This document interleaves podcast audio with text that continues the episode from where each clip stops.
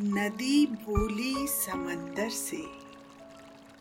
नदी बोली समंदर से, मैं तेरे पास आई हूँ। नदी बोली समंदर से, मैं तेरे पास आई हूँ। मुझे भी गा मेरे शायर, मैं तेरी ही रुबाई हूँ। मैं तेरी ही रुबाई हूँ। कुंवर बेचैन की इन पंक्तियों के साथ कविताएँ सुनी अनसुनी में, मैं हूँ कविता आपके साथ। एक वो समय था जब हम प्रश्नों में उलझे रहते थे, और एक आज का दिन, जब गूगल सर्च करो तो पल भर में ही हर सवाल का जवाब हाजिर है।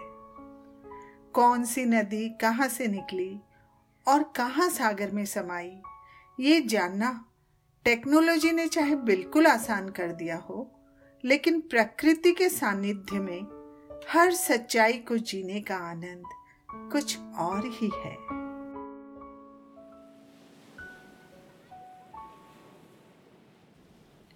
मुझे याद आ रहा है गोवा का मोरजिम बीच, जो टर्टल्स बीच के नाम से भी फ़ेमस है और जहाँ टर्टल्स की ब्रीडिंग होती है। बीच से कुछ ही दूरी पर चोबरा नदी के समंदर से मिलने का वो विलक्षण दृश्य, जहाँ मीठे पानी की नदी सागर से मिलने को निरंतर संघर्ष करती हुई बार बार सागर की लहरों द्वारा पीछे धकेल दी जाती है।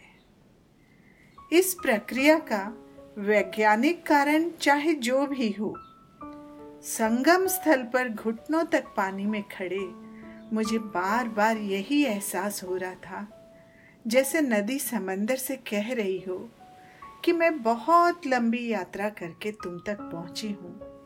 मुझे अपने अंदर समाहित कर लो।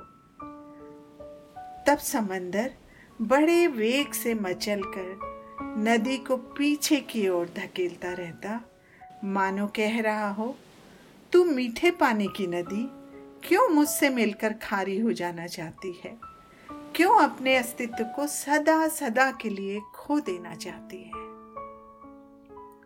अपने हर ज्वार के साथ समंदर का नदी को पीछे धकेलने की कोशिश करना और अंत में नदी के शांत प्रणय निवेदन व निरंतर मिलन की चेष्टा से पराजित होकर लौटती लहरों के साथ नदी को सदा सदा के लिए अपनी बाहों में समेट लेने का दृश्य भला कोई भूल सकता है। आज लेबनीज अमेरिकन राइटर पोएट व विजुअल आर्टिस्ट खलील जिब्रान की इसी संदर्भ में एक कविता प्रस्तुत है, जहाँ कवि संगम से पहले नदी के मन में उपजे डर का विश्लेषण कर रहा है। अंग्रेज़ी कविता का मैंने हिंदी अनुवाद किया है। शीर्षक है डर। कहते हैं, सागर में प्रवेश करने से पहले नदी डर से सिहर उठती है। सागर में प्रवेश करने से पहले नदी डर से सिहर उठती है। वह पलटकर अपने तय किए रास्ते पर नज़र डालती है।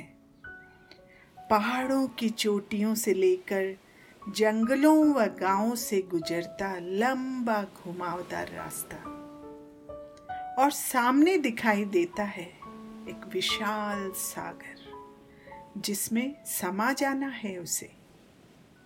और जो कि सदा सदा के लिए लुप्त हो जाने के सिवा कुछ और नहीं। लेकिन कोई दूसरी राह भी नहीं। नदी लौट नहीं सकती।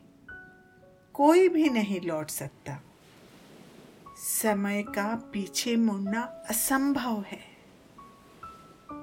सागर में समाने का यह जोखिम तो नदी को उठाना ही होगा, क्योंकि तभी समाप्त होगा उसका ये डर, क्योंकि तभी जान पाएगी नदी कि बात सागर में विलुप्त हो जाने की नहीं, बल्कि स्वयं सागर हो जाने की है।